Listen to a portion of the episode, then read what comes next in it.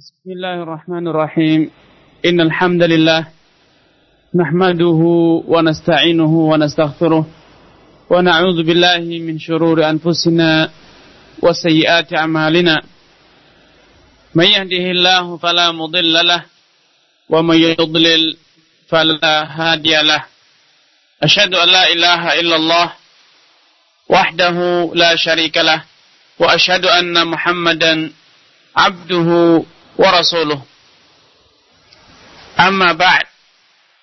Pendengar Radio Roja, semoga Allah Subhanahu wa taala senantiasa merahmati kita semua, melimpahkan segala kenikmatan, kemudahan serta membimbing kita dalam menjalani kehidupan di dunia ini yang penuh dengan aral dan rintangan. Pendengar Radio Roja yang budiman, pada pertemuan yang telah lalu kita telah memulai membaca kitab Safinatun Najah fima yajibu alal abdi limaulah. Kita telah membaca apa yang dituliskan oleh Syekh Salim Al-Hadrami di mana beliau memulai kitabnya ini dengan basmalah dan juga dilanjutkan dengan hamdalah dan dilanjutkan dengan isti'anah memohon pertolongan kepada Allah dalam urusan dunia dan agama. Selanjutnya Syekh Salim Al-Hadrami rahimahullah taala rahmatan wasi'ah mengatakan wa sallallahu wa sallama ala sayyidina Muhammadin khatamin nabiyyin Semoga salawat dan salam senantiasa dilimpahkan kepada Nabi kita, Sayyidina, pemimpin kita, Nabi Muhammad Sallallahu Alaihi Wasallam. Beliau sebagai khatamin nabiyyin, penghulu penutup para nabi, wa alihi wa sahbihi ajma'in, wala haula wala quwata illa billahil aliyil azim. Pendengar radio Roja yang budiman, sering kali kita mendengar, membaca, dan juga mengucapkan salawat kepada Rasulullah Sallallahu Alaihi Wasallam. Alangkah indahnya bila kebiasaan ini kita lengkapkan dengan memahami makna salawat apakah arti salat kepada Rasulullah sallallahu alaihi wasallam? Apakah tatkala kita mengucapkan as-salah atau salawat kepada Rasulullah berarti kita beribadah kepada beliau? Tentunya tidak. Sekali-kali tidak demikian.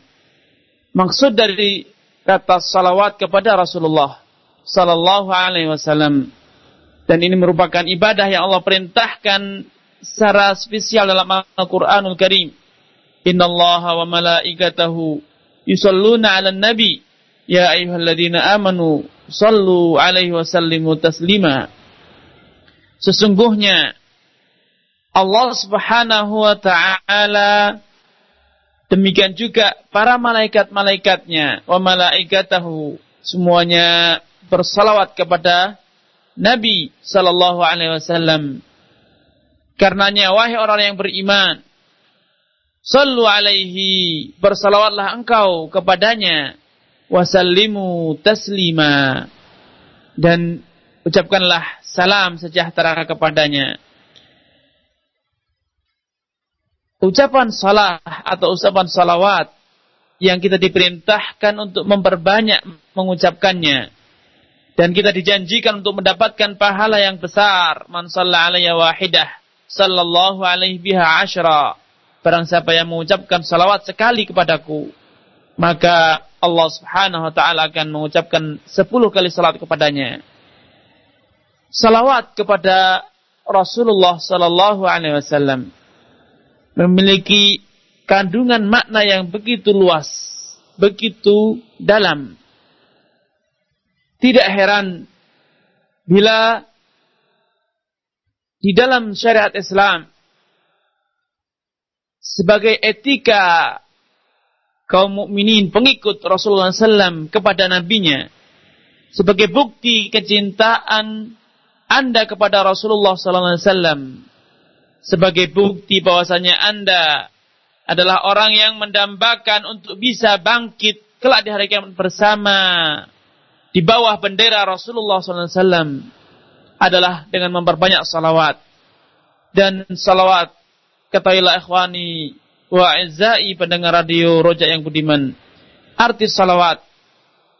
Para ulama telah berselisih pendapat tentang arti salawat. Akan tapi secara umum bersama uh, sore ini saya akan berusaha menjabarkan, menjelaskan arti salat atau salawat secara umum dan arti salat secara khusus yang kita tujukan kepada Rasulullah sallallahu alaihi wasallam. Kata salat atau kata salawat jamaknya salat artinya adalah ad-du'a wa tabrik. Kita mengucapkan doa, memohonkan kebaikan dan memohonkan keberkahan kepada orang yang kita salawati. Kita bacakan, kita mohonkan salawat untuknya. Dan kata salat juga dapat diartikan dengan doa atau al-ibadah. Tatkala Anda mengucapkan salah berarti Anda sedang memohonkan, memintakan keberkahan, kebaikan atau Anda mengatakan ia sedang beribadah. Ini dua makna dari kata as-salah atau yang sering dijamak dengan diperluarkan dengan kata salawat. Karenanya Allah Subhanahu wa taala dalam Al-Qur'anul Karim tatkala mensyariatkan syariat zakat kepada Rasulullah SAW dan umatnya. Allah mengatakan khudh min amwalihim sadaqatan tutahhiruhum biha. Khudh min amwalihim sadaqatan tutahhiruhum biha wa salli alaihim. Tutahhiruhum wa tuzakkihim biha wa salli alaihim. Inna salataka sakanun lahum.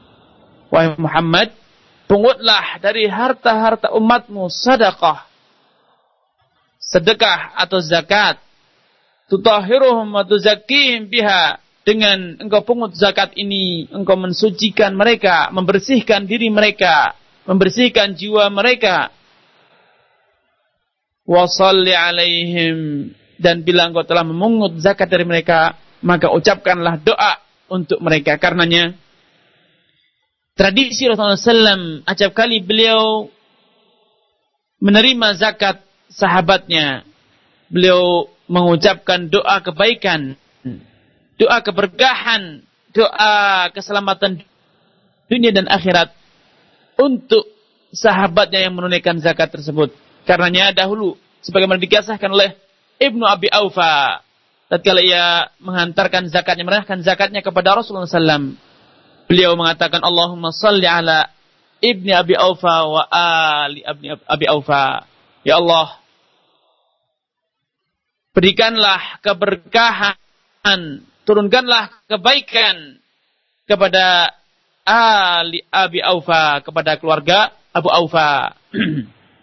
Ayat ini pendengar Radio Roja yang budiman merupakan dalil yang nyata bahwa kata salat atau kata salawat itu berarti doa. Pada ayat lain Allah Subhanahu wa taala berbicara tentang perihal orang-orang munafikin yang meninggal dunia. Allah mengatakan wala tusalli ala ahadin minhum mata abada. Jangan dan janganlah engkau ya Muhammad membacakan doa untuk orang yang mati dari kalangan orang-orang munafik selama-lamanya. Jangan pernah engkau doakan untuk mereka. Ini kedua ayat ini ikhwani wa hibbai merupakan dalil nyata bahwa kata salawat atau kata salah itu memiliki arti doa. Dan yang kedua memiliki arti ibadah karena dalam banyak ayat dan juga banyak hadis kata salat digunakan untuk mengungkapkan atau mengutarakan atau mengisahkan tentang pahala salat ataupun pahala ibadah. Ibadah yang di Allah ungkapkan dengan kata salah. Karenanya ikhwan rahibai ini bukti nyata bahwa kata salawat itu artinya adalah doa dan ibadah memiliki dua makna. Ikhwani wa ahibbai, ini ditinjau dari makna dasar tentang kata as-salah. Selanjutnya, bila kita tinjau dari makna salawat yang Allah perintahkan untuk kita ucapkan kepada Rasulullah SAW, untuk kita ucapkan, untuk senantiasa kita bacakan untuk Rasulullah SAW sebagaimana pada ayat di atas. Ya ayyuhalladzina amanu sallu alaihi wasallimu taslima. Para ulama telah berselisih pendapat tentang makna salawat kepada Rasulullah SAW. Apa yang dimaksud dengan salawat? Apa yang dimaksud dengan salatullah kepada Rasulullah SAW? Jumhur ahli ilm, kebanyakan para ulama mengatakan bahwa salawatullah itu artinya adalah rahmatuhu. Maka tatkala kita mengatakan Allahumma salli ala Muhammad atau Allahumma salli alaihi Ya Allah limpahkanlah as-salah kepada Rasulullah SAW maka artinya kita memohonkan kerahmatan untuk Rasulullah SAW. Demikianlah pendapat yang diutarakan oleh jumhur ahli ilm. Akan tetapi tidak diragukan bahwa pendapat ini layak untuk dikritisi dikarenakan Allah Subhanahu wa taala tatkala mengisahkan perihal orang-orang yang sabar bila ditimpa musibah sehingga mereka acap kali ditimpa musibah mengucapkan istirja yaitu mengucapkan inna lillahi wa inna ilaihi raji'un. Allah Subhanahu wa taala menyebut orang-orang yang sabar sehingga kuasa lisannya kuasa untuk mengucapkan istirja dan hatinya tabah lisannya jauh dari keluh kesah. Allah sifati mereka ulaika alaihim salawatu min rabbihim rahmah. Mereka itu mendapatkan salawat dari Allah dan dalam waktu yang sama mereka mendapatkan rahmah. Pada ayat ini, ikhwani wa ahibbai pendengar radio Roja yang budiman, Allah Subhanahu wa taala menggabungkan kata salawat dan kata rahmah pada satu ayat, pada satu kejadian yang sama. Ini indikasi kuat bahwa kata salawat tidak semakna dengan kata rahmah. Kata salawat tidak semakna dan memiliki perbedaan dengan kata rahmah. Karenanya sebagian ulama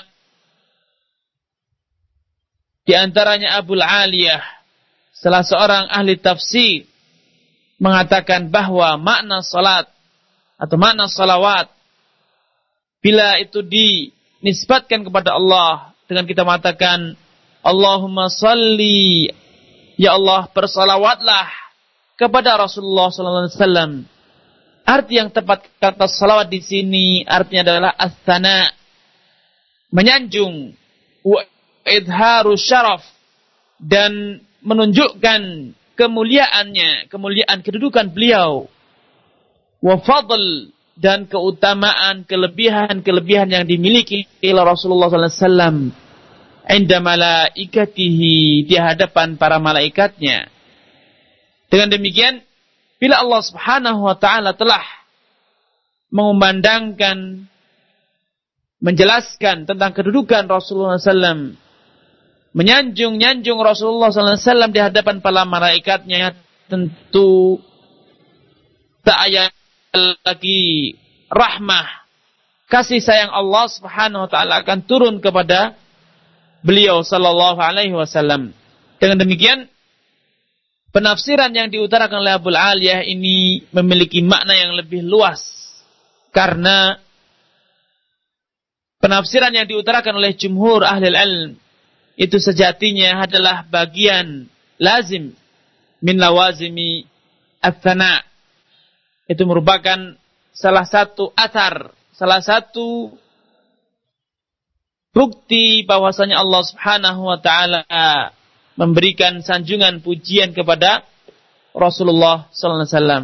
Walau demikian, Syekh Ibn Utsaimin rahimallahu taala mengutarakan bahwa sejatinya tidak ada perbedaan pendapat antara Abul Aliyah dengan jumhur ahli ilm.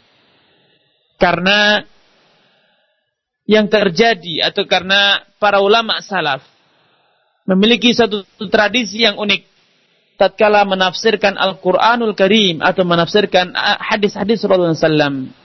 Dahulu mereka tatkala menafsirkan ayat atau satu hadis, mereka terbiasa menafsirkannya dengan menyebutkan asar, salah satu bukti atau salah satu lazim, salah satu keharusan dari adanya suatu makna.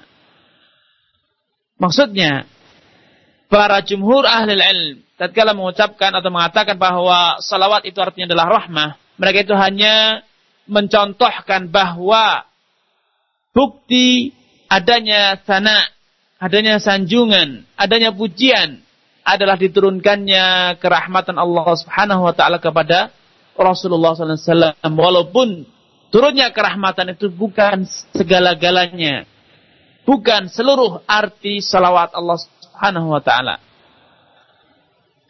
Ikhwani wa ahibbai. Ini makna salawatullah bila ditujukan kepada Rasulullah sallallahu alaihi wasallam sehingga salawat ini merupakan salawat yang khusus yang istimewa dan salawat ini yang bila kita ucapkan kita mendapatkan dijanjikan untuk mendapatkan pahala yang besar yaitu berupa salawat Allah Subhanahu wa taala kepada kita. Man shalla alayya wahidan. Barang siapa yang mengucapkan salat kepadaku sekali saja, maka Allah Subhanahu wa taala akan menurunkan memberikan sepuluh kali salawat kepada kita. Dan telah kita ketahui bahwa makna salawat di sini bila ditujukan kepada Rasulullah SAW maka saatnya itu adalah sanjungan dan pujian di hadapan para malaikat. Selanjutnya, ikhwani wa bila itu adalah salawat yang khusus yang dimiliki oleh para anbiya yang diberikan oleh oleh Allah Subhanahu wa taala kepada para anbiya. Lalu apakah arti salawatullah yang Allah berikan kepada kita bila kita mengucapkan salawat kepada Rasulullah SAW. Ahlul ilm menjelaskan bahwa yang dimaksud dengan salawat salawatullah kepada kaum mukminin secara umum bila mereka mengucapkan salawat kepada Allah Subhanahu kepada Rasulullah SAW adalah bermakna rahmah Allah Subhanahu wa taala merahmati dan menyayangi kita. Bila kita mengucapkan ini salawat, maka artinya Allah Subhanahu wa taala akan menurunkan kerahmatan, menurunkan keberkahan, menurunkan kebaikan kepada kita. Walladzi yusalli 'alaikum wa malaikatuhu. Dialah Allah Subhanahu wa taala yang senantiasa bersalawat yaitu menurunkan kerahmatannya kepadamu dan dan juga para malaikatnya. Ikhwanu ahibbai, pada ayat ini dan juga ayat yang lainnya, Allah Subhanahu wa taala juga menisbatkan kata salawat kepada malaikat. Walladzi yusalli 'alaikum wa malaikatuhu. Allah wa malaikatuhu yusalluna 'alan nabi. Nah, pertanyaan yang sudah sewajarnya muncul pada diri kita. Bila arti salawat Bila arti salawatullah adalah athana wal madh. Sanjungan dan pujian di hadapan para malaikat. Lalu apa arti salawat para malaikat? Dan juga apa arti salawat Bani Adam, manusia? Baik salawat manusia kepada Rasulullah SAW atau salawat malaikat kepada Rasulullah SAW. Ikhwani wa ahibbai pendengar radio Roja yang budiman. Menurut Ibnul Qayyim rahimahullahu taala rahmatan wasi'ah. Bila kata salawat dinisbatkan kepada malaikat, kepada kaum mukminin, maka ketahuilah bahwa yang dimaksud dengan salawat di sini adalah ad-du'a wa tabrik yaitu memohonkan kebaikan, memohonkan kerahmatan, memohonkan keberkahan kepada Rasulullah SAW dan juga kepada kaum mukminin. Ikhwani wa ahibbai. Setelah kita mengetahui makna as-salah yang artinya bila itu dinisbatkan kepada Allah adalah sanjungan dan pujian dan bila dinisbatkan kepada malaikat ataupun kepada manusia maka itu artinya adalah permohonan agar Allah Subhanahu wa taala merahmati, agar Allah Subhanahu wa taala memberkahi. Maka kita sudah sepantasnya untuk mengenal dan mengerti apa itu makna salam. Karena kita sering kali mengucapkan kepada Rasulullah SAW, untuk Rasulullah SAW, Allahumma salli wa sallim. Apa arti kata taslim atau ucapan salam ini? Apakah itu hanya sekedar ucapan salam sejahtera semata? Atau apa kandungan ucapan assalam? Ahlul ilm memiliki beberapa penafsiran. Penafsiran pertama, assalam di sini adalah artinya ismun min asma'illah. Assalatu wassalamu ala rasulillah. Artinya, assalam adalah ismun min asma'illah. Sehingga artinya, Allahu alaika ya Rasulullah wa yahfaduka wa ya'tani bik wa yaglauka Artinya kita mengucapkan ya Rasulullah, semoga Allah Subhanahu wa taala senantiasa menyertaimu, senantiasa menjagamu, senantiasa melindungimu dan senantiasa menjaga syariat-syariatmu yang kau ajarkan kepada umatmu. Ini pendapat pertama. Karena dan pendapat ini cukup beralasan karena assalam merupakan makna merupakan nama Allah Subhanahu wa taala sebagaimana dalam surat Hasyr. Assalamul mu'min. Allah adalah Maha pemberi keselamatan dan Maha memberi kedamaian, keamanan. Pendapat yang kedua, assalam artinya adalah masdar sallama yusallimu tasliman, yakni memberikan keselamatan atau keselamatan. artinya tatkala kita mengucapkan at-taslim kepada Rasulullah SAW artinya kita sedang mendoakan agar Allah Subhanahu wa taala melimpahkan keselamatan kepada diri Rasulullah SAW semasa beliau hidup dan melimpahkan memberikan keselamatan kepada beliau sepeninggal beliau keselamatan dari siksa kubur keselamatan dari azab benar keselamatan keselamatan ketika melintasi as-sirat, jembatan yang membentang di atas api neraka. Ini pendapat yang kedua, ikhwani wa. Sebagaimana keselamatan yang kita ucapkan menurut pendapat kedua ini adalah kita memohonkan keselamatan atas syariat yang beliau wariskan kepada umatnya. Kemudian mana assalam Sebagian ulama lain memberikan satu pendapat tentang assalam di sini. Assalam yang senantiasa atau dianjurkan untuk kita ucapkan, kita ikrarkan, kita panjatkan untuk Rasulullah SAW. Pendapat yang ketiga ini sedikit, sedikit berbeda dengan kedua pendapat sebelumnya. Bila kedua pendapat sebelumnya saling melengkapi, saling mendukung, atau hampir berdekatan, maka pendapat yang ketiga ini sedikit berbeda. Mereka mengatakan Assalam di sini adalah berserah diri. Artinya, tatkala kita mengucapkan assalatu wassalamu alaika ya Rasulullah, ini adalah ikrar bahwa kita berserah diri. Yaitu dengan tunduk dan patuh serta menjalankan seluruh perintah dan menjauhi segala larangan Rasulullah SAW. Pendapat ini merupakan istimbat, suatu kesimpulan yang ditarik oleh para ulama dari firman Allah Subhanahu wa taala, "Fala wa rabbika la yu'minuna hatta yuhaqqimuka fima shajara bainahum, thumma la yajiduna fi anfusihim haraja, thumma la yajiduna fi anfusihim haraja mimma qadait wa yusallimu taslima." Sungguh tidaklah mereka itu dinyatakan telah beriman dengan yang sejati hatta yuhakimu sampai menjadikanmu wahai Muhammad sebagai al-hakim sebagai pemutus segala urusan mereka hatta yuhakimu fima syajara bainahum menjadikan penengah dalam setiap urusan yang mereka perselisihkan haraja. Selanjutnya mereka sama sekali tidak mendapatkan rasa enggan dalam jiwanya untuk menerima keputusan Rasulullah SAW. Wa yusallimu taslima. Dan mereka sepenuhnya berserah diri tanpa ada kritikan atau tanpa ada keluh kesah atau ada rasa berat sedikit pun dalam jiwa mereka. Inilah makna assalam ketika yang menurut sebagian ulama yang wajib untuk kita ucapkan untuk kita ikrarkan kepada Rasulullah SAW. Assalatu wassalamu alaika ya Rasulullah. Ikhwani wa ahibbai. Selanjutnya, Al-Syeikh Salim Al-Hadrami mengatakan, ala Sayyidina Muhammadin. Rasulullah SAW adalah Sayyiduna. Dan itu tidak heran.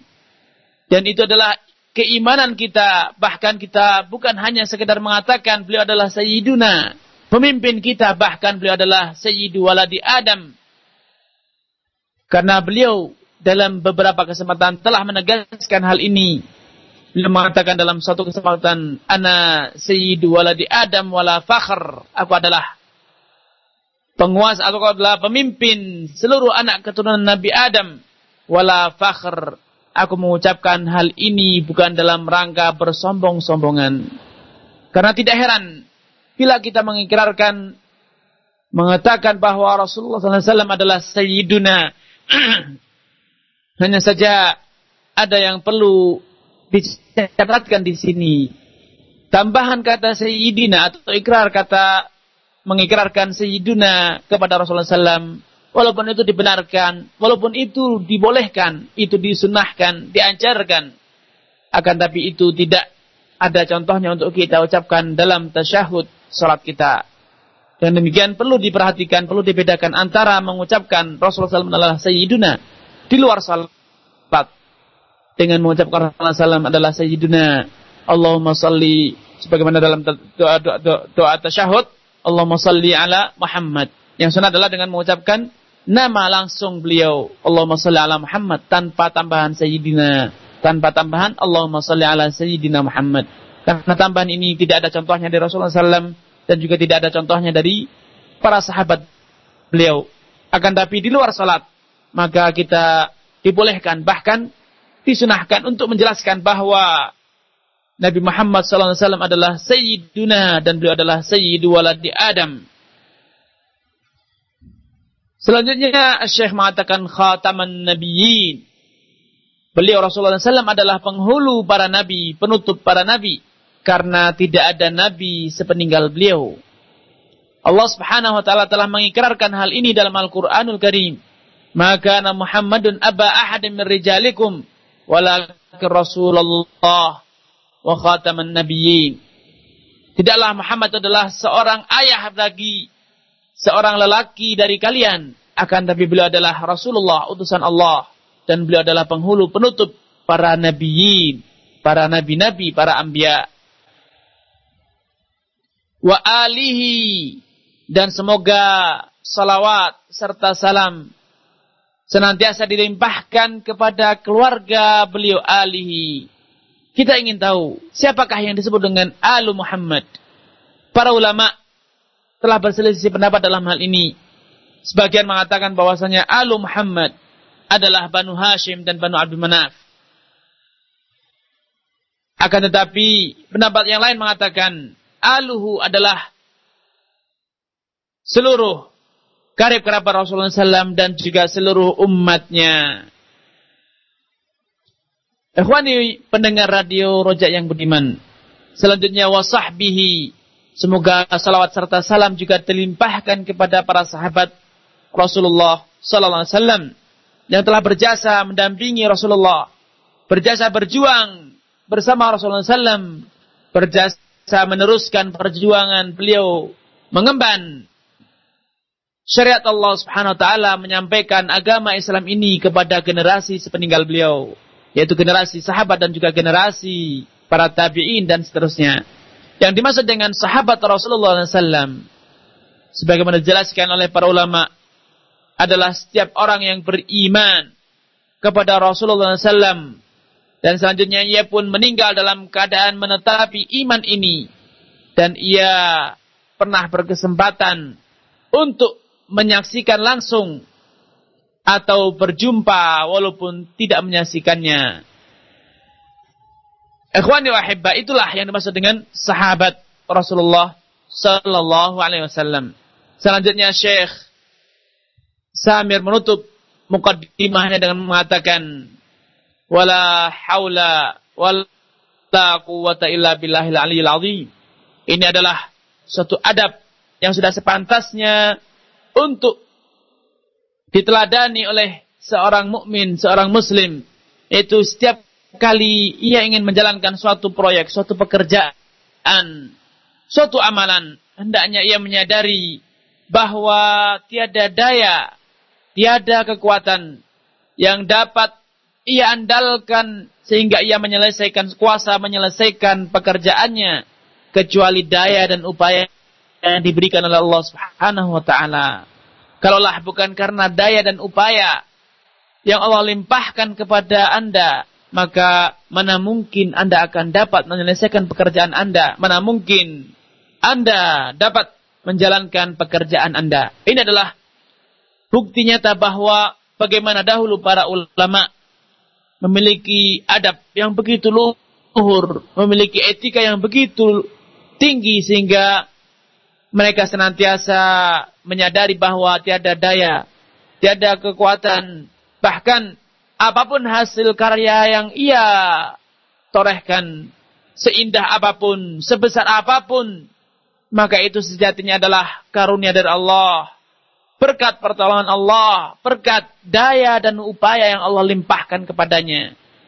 Tentu ini sangat berbeda dengan kebiasaan kita ikhwani wa hibbai. Betapa sering kita merasa angkuh, kita merasa congkak, sehingga kita merasa diri kita hebat, kita memiliki kekuatan, kita memiliki daya, sehingga kita bisa mengerjakan pekerjaan, bisa menjalankan suatu proyek, menjalankan satu ibadah, satu amalan yang besar sehingga kita membusungkan dada, menengadahkan kepala seakan-akan kita adalah sang pencipta na'udzubillah dari kesombongan, dari dan dari keangkuhan. Ikhwani wa ahibbai, Rasulullah sallallahu alaihi wasallam dalam beberapa kesempatan menjelaskan tentang kedudukan ucapan ini, la haula wala quwata illa billah. Suatu hari beliau mengatakan kepada sahabat Abu Musa al-Ash'ari. Dia mengatakan, Ya Abdullah ibn Qais, Ala adulluka ala kanzin min kunuzil jannah. Sudikah engkau aku tunjukkan salah satu simpanan dari simpanan-simpanan surga? Dari harta karun-harta karun surga? Tidak heran dan tidak ayat lagi Abdullah ibn Qais Abu Musa al-Ash'ari spontan langsung mengatakan bala bi abi wa ummi anta ya Rasulullah. Tentu ya Rasulullah saya mau. Beliau mengatakan la haula wala quwata illa billah. Dan pada ayat lain, wala manja minallahi illa ilaih. Ucapkanlah kanjun harta karun surga ialah ucapan ikrar la haula wala quwata illa billah. Ikhwani pendengar radio, budi, uh, radio Roja yang budiman.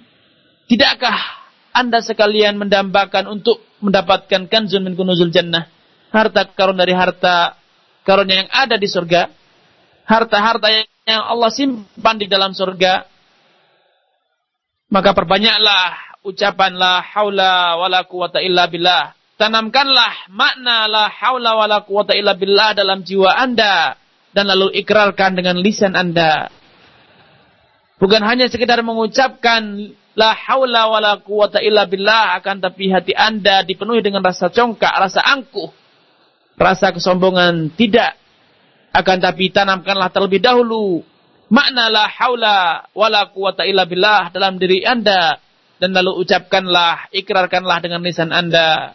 Dengan demikian, ikhwani wa ahibbai, kita akan bisa memiliki hati yang rendah, terhindar dari kesombongan, dari keangkuhan, dan kita akan dengan mudah mengoreksi diri, menerima kritikan dari saudara kita, saran, menerima inggarul mungkar dari saudara kita, menerima untuk dikritisi, menerima untuk diberikan saran dan pendapat yang bagus. Sifat angkuh, sifat congkak yang sering kita rasakan, besar kepala, sering kali terwujud dalam kehidupan kita dengan sikap enggan untuk menerima nasihat, enggan untuk menerima pendapat orang lain, enggan untuk toleransi dengan saudaranya yang berbeda pendapat. Seringkali kita tunjukkan inilah sejatinya sifat angkuh, sifat congkak yang jauh dari penghayatan la haula wala quwata illa billah. Karenanya Rasulullah SAW pada saat itu mengatakan al-kibru batarul haq wa ghamtun nas. Sesungguhnya kesombongan adalah menolak kebenaran dan meremehkan orang lain. Tatkala Anda meremehkan, siapakah dia? Dia orang baru, dia anak muda, saya orang tua, saya orang lebih berpengalaman, saya lebih berpendidikan, saya telah bertitel, saya dan demikian dan demikian. Sedangkan siapa dia?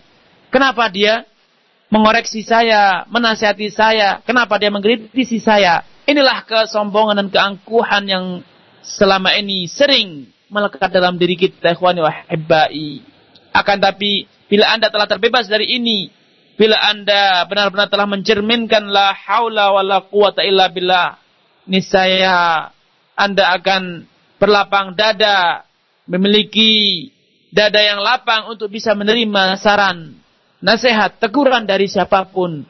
Dari orang yang lebih muda, dari orang yang lebih tua, dari orang yang lebih bodoh, dari orang yang tidak berpendidikan dan seterusnya. Hasbunallah wa ni'mal wakil wala haula wala quwata illa billah. Ini yang bisa saya sampaikan semoga apa yang disampaikan telah bermanfaat bagi saya dan juga saudara-saudara seiman dan seakidah pendengar radio Roja yang budiman. Wallahu taala a'lam. Nah, kami ucapkan terima kasih jazakallah khairan kepada Al-Ustaz Hafidhullah Ta'ala yang telah menyampaikan materi di kesempatan sore yang berbahagia ini. Dan saudaraku seiman di seluruh penjuru tanah air, kita akan buka sesi tanya jawab untuk Anda. Ada waktu bagi kita untuk bersoal jawab dan kami persilahkan Anda untuk hubungi kami di 0218236543 atau melalui pesan singkat di 0819896543. Kami angkat untuk yang pertama dari penelpon kita. Halo. Assalamualaikum. Ya, Waalaikumsalam warahmatullah. Dengan siapa Pak, Pak dari mana? Dengan Mukhlis di Cilincing. Silakan Pak Mukhlis. Barakallahu fiik Ustaz. Ustaz uh, menarik. Uh, halo. Iya, silakan Pak. Ya, pencantuman kata Sayyidina di dalam kitab Sakinatun Naja ini. Apakah ini juga merupakan kebiasaan para ulama-ulama terdahulu mencantumkan kata Sayyidina dalam kitab-kitabnya? Itu aja, terima kasih. Assalamualaikum warahmatullahi wabarakatuh. Nah, Waalaikumsalam warahmatullahi wabarakatuh. Terima kasih Bapak, silakan. Uh, Pak Mukhlis, semoga Allah Subhanahu wa taala merahmati Pak Mukhlis dan keluarga serta saudara-saudara kita seluruh kaum mukminin. Kata Sayyidina sebagaimana telah diutarakan adalah suatu hal yang benar-benar ada pada diri Rasulullah SAW. Beliau adalah Sayyidina. Dan beliau juga mengizinkan para sahabatnya untuk mengatakan hal ini. Tatkala sebagian sahabatnya mengatakan kepada beliau, Anta Sayyiduna wa ibnu Sayyidina engkau adalah pemimpin kami dan putra pemimpin kami. Rasulullah SAW membenarkan ucapan ini dan tidak menghentikan atau tidak melarang sahabatnya untuk mengucapkan hal tersebut. Maka tidak masalah secara prinsip bagi kita untuk menuliskannya atau mengucapkannya atau mensifati beliau dengan hal yang lain eh, dengan kata ini pada kesempatan-kesempatan yang lain. Hanya saja yang perlu tadi saya memberikan catatan sedikit bahwasanya ucapan ini kata Sayyidina tidak pernah dicontohkan untuk kita ucapkan ketika kita sedang dalam salat ketika dalam duduk tasyahud tasyahud awal atau tasyahud akhir Karenanya saya memberikan catatan ini dikarenakan banyak dari masyarakat kita yang menambahkan ucapan Sayyidina dalam bacaan tasyahud mereka. Padahal itu tidak pernah dicontohkan oleh Rasulullah Sallallahu Alaihi Wasallam dan juga tidak ada dalam riwayat-riwayat yang sahih atau riwayat yang valid dari Rasulullah Wasallam. Adapun masalah tradisi para ulama dalam menuliskan karya-karya ilmiah mereka, maka masing-masing memiliki metode tersendiri-sendiri dari mereka ada yang mengucapkan Sayyidina dan dari mereka ada pula yang tidak mengucapkan karena tidak ada aturan yang baku dalam penulisan-penulisan karya ilmiah. Yang ada masing-masing berusaha menunjukkan, membuktikan atau menuliskan salawat yang saat itu beliau ingat ketika ia menuliskan karya ilmiah tersebut. Sehingga dari mereka ada yang menulis dan dari mereka ada yang tidak. Sehingga tidak tidak ada yang perlu dirisaukan dalam hal ini. Dan bahkan kalaupun kita ingin mengucapkan silahkan diucapkan. Sayyidina akan tapi ingat ketika sedang dalam hal ibadah. Hendaknya kita juga mengingat sabda Rasulullah SAW yang lain. Selalu kamar itu menyusulli salatlah sebagaimana tatkala kalian menyaksikan aku salat sehingga salat kita benar-benar sebagaimana yang Rasulullah ucapkan sebagaimana yang Rasulullah lakukan tanpa ada sedikit pun tambahan wallahu taala alam bisawab Nah, terima kasih jawaban Ustaz. Jazakallah khairan. Kemudian yang berikutnya kami angkat dari pertanyaan melalui telepon kembali ada Ibu Nina di uh, Kebayoran Lama. Silakan Ibu.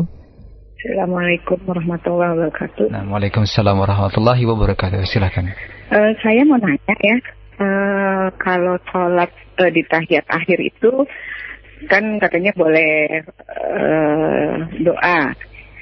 Itu yeah. untuk sholat wajib apa sholat sunnah juga?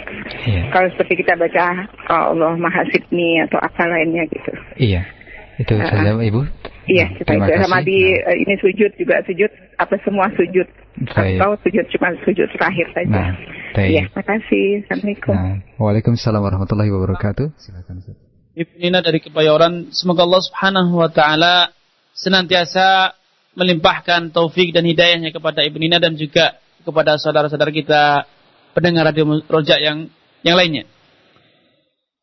Rasulullah SAW telah berpesan kepada kita bahwa tatkala kita sujud hendaknya kita memperbanyak-banyak doa karena doa yang kita ucapkan ketika sujud adalah doa yang sangat layak untuk dikabulkan Allah Subhanahu wa taala.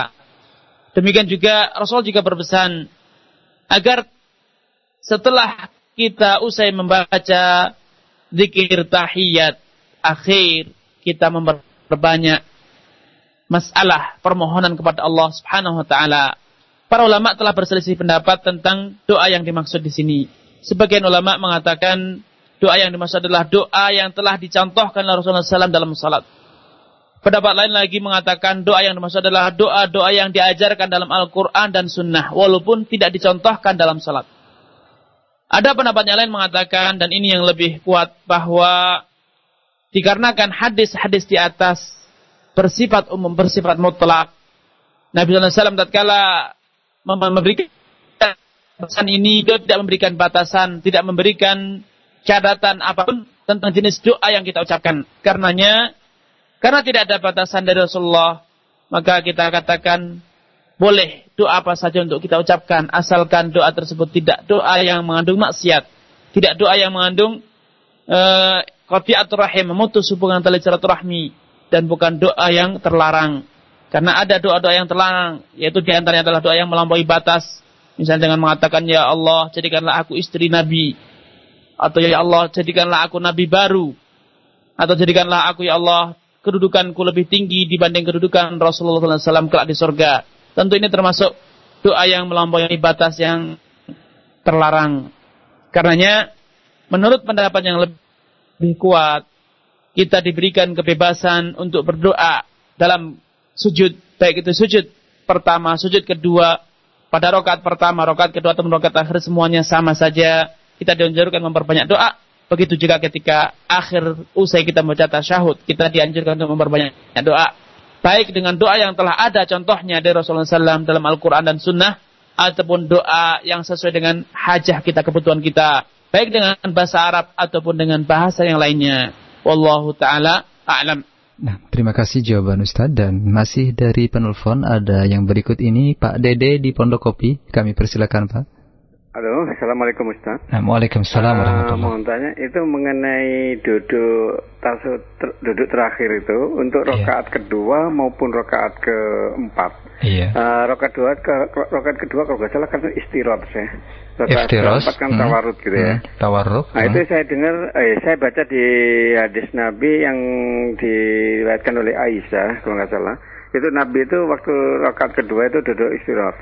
Nah itu berlaku untuk seluruh uh, rokaat dua rokaat untuk sunnah maupun wajib atau bagaimana yeah. itu atau hanya khusus untuk nabi? Baik. Nah, terima kasih nah.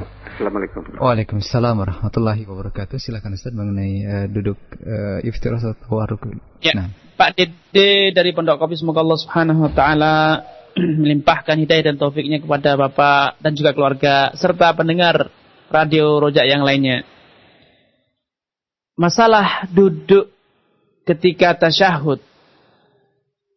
Terutama bila sholat kita hanya terdiri dari satu kali tasyahud, yaitu sholat yang dua rakaat. Atau sholat witir yang hanya memiliki satu tasyahud. Maka para ulama berselisih pendapat. Ada yang mengatakan bahwa pada duduk yang hanya sekali ini kita disunahkan untuk duduk tawarruk yaitu duduk dengan cara meletakkan pantat kita ke lantai dan ini adalah pendapat yang dianut dalam mazhab Syafi'i. Ulama yang lain yaitu para penganut mazhab Hambali mengatakan bahwa yang sunnah adalah dengan duduk iftirash yaitu dengan cara kita duduk di atas telapak kaki kita.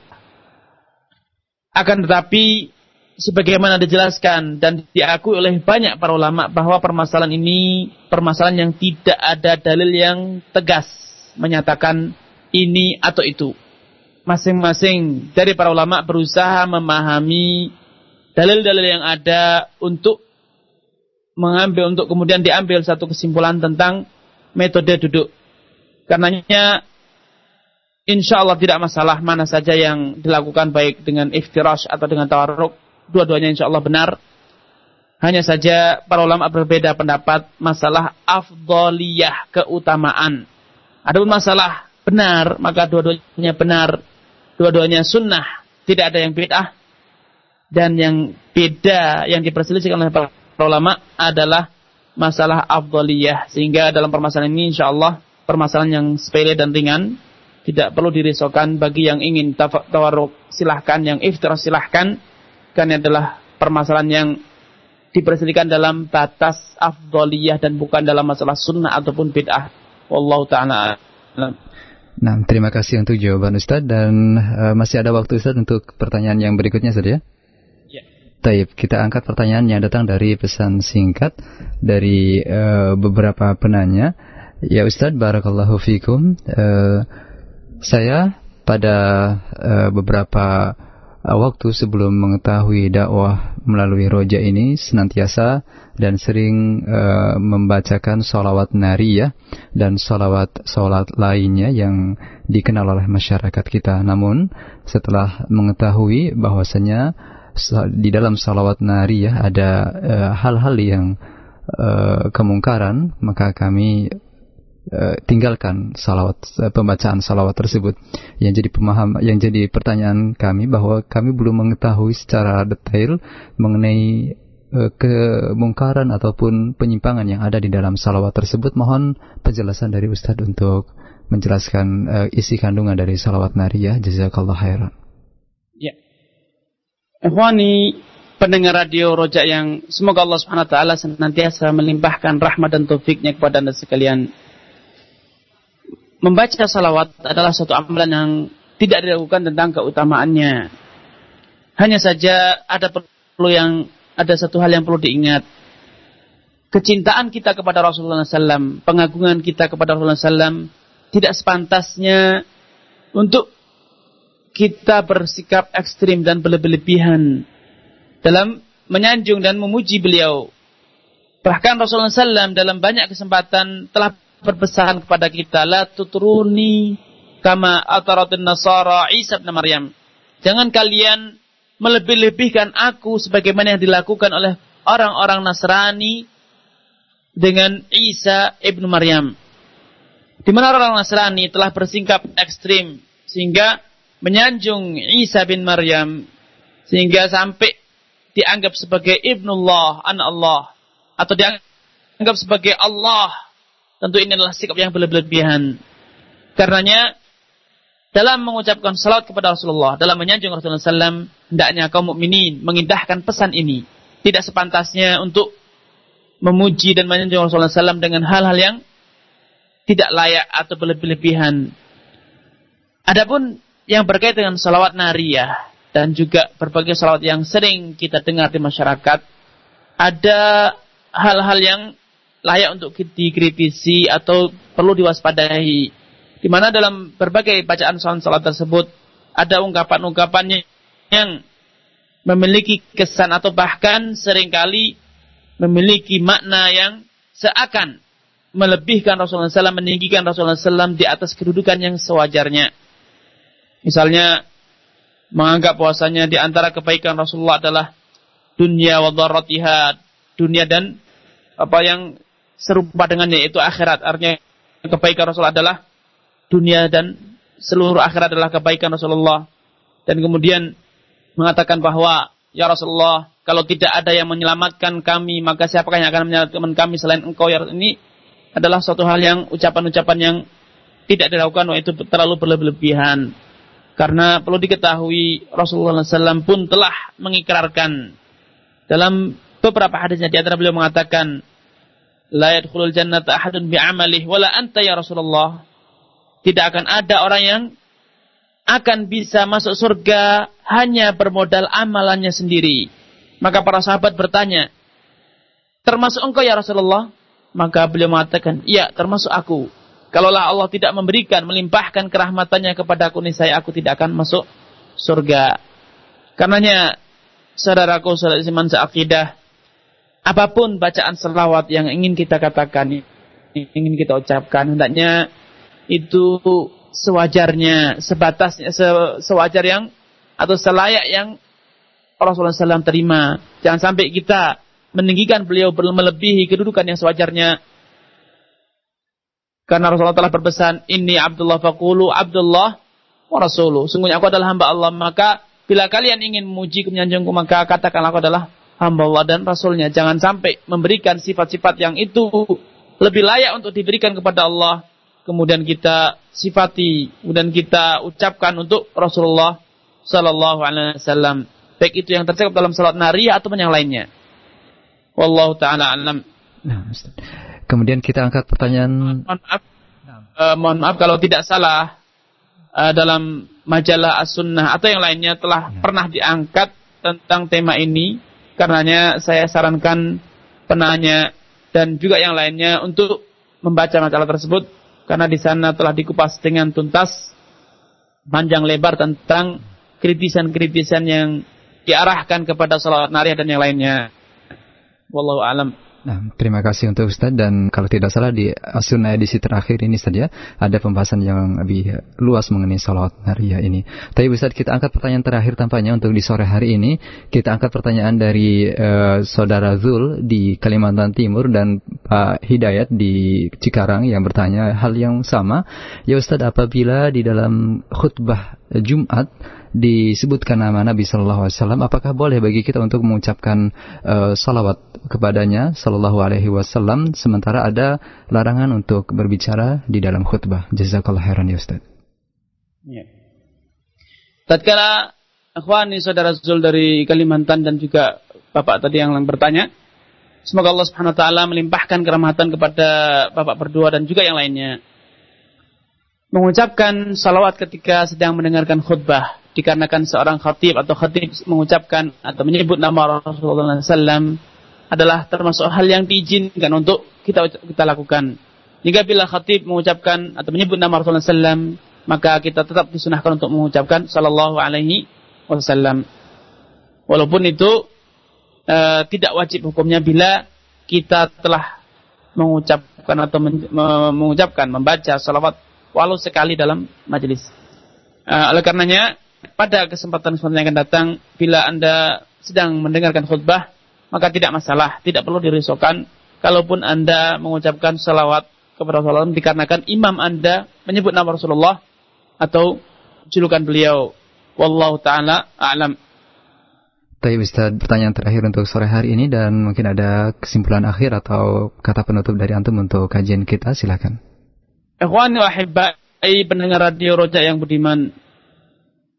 Setelah kita tadi mengetahui makna salawat serta salam kepada Rasulullah SAW, maka ada satu hal yang perlu saya ingatkan. Sudahkah selama ini tatkala Anda mengucapkan salawat serta salam kepada Rasulullah SAW, Anda menghayati maknanya. Karenanya, marilah sejak sekarang makna yang telah dijelaskan tadi senantiasa kita hadirkan dalam diri kita. Acap kali kita mengucapkan, acap kali kita mendengar, acap kali kita membaca salawat dan salam kepada Rasulullah Sallallahu Alaihi Wasallam.